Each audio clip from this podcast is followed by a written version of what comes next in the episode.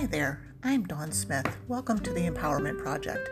As a domestic abuse survivor, I know how difficult it is to love and trust you again. I created this podcast to provide you tangible ways to learn how to love yourself again. I want to provide you a safe haven to learn to love yourself through acceptance, grace, trust, and confidence. Thank you for letting me give you that space.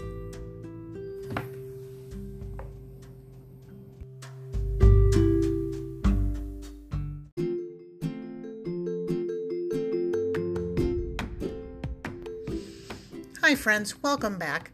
And today, as we continue down our journey of learning to love ourselves, let's take a further look at acceptance and worry. I worry, you worry, we all worry about things, but it's to the point of how much it's causing problems in our life. Instead of worrying, why don't we try to focus on what's going right? Focus on a solution rather than the problem worrying is so hard to stop doing because it's controlled by our thoughts and our emotions. And most of our worries are negatives, and they're the worst case scenarios. And thoughts that it's reflecting in our own self worth. For instance, we could worry that someone that we're going to meet soon won't like us. Or that, I don't know, maybe a nagging pain that we've had, like my arthritis. It might be a serious health condition. Come to realize most of our times, our worries don't even pan out. That's because worry is often invented by the mind, and it rarely has no fact or truth. We come to realize that worry doesn't prevent tomorrow's troubles, it just takes away from our joys of feeling today. Guys, don't get me wrong, occasional anxiety is a normal part of life. Heck, I suffer from anxiety, and many years ago, anxiety ruled my life. But now it's just a common occurrence, almost like a nagging pain in the ass. So, worrying to some extent is a natural part of life. But what if we let worrying run our life? It'll cause us to stop moving forward it'll cause us to stop taking action. We've got to stop doing that.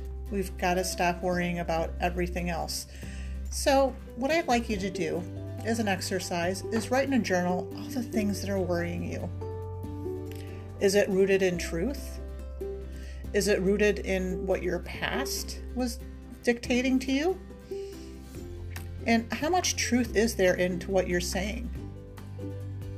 Is there a more positive, realistic way of looking at the situation? And how does worrying help the situation, or does it at all? Guys, it's okay that we worry, but we have to be worrying about the right things. Go with go with what you feel first at hand. Um, Choose to keep this diary for a week, making a promise that you'll write something down every time it worries you, however silly the thought might seem. At the end of the week or whatever time frame you choose, the list will serve as a reminder of where your mind has gone in terms of imagined or perceived outcomes. And like I said, go through the list and challenge your thoughts. Is there a more positive or realistic way of looking at the situation? Is it something within my control? And can I turn that into something positive? Thanks again, friends, for listening today.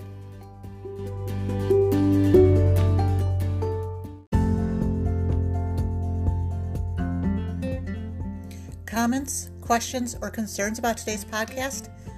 Drop it in the comments below. I want to hear from you. Thanks.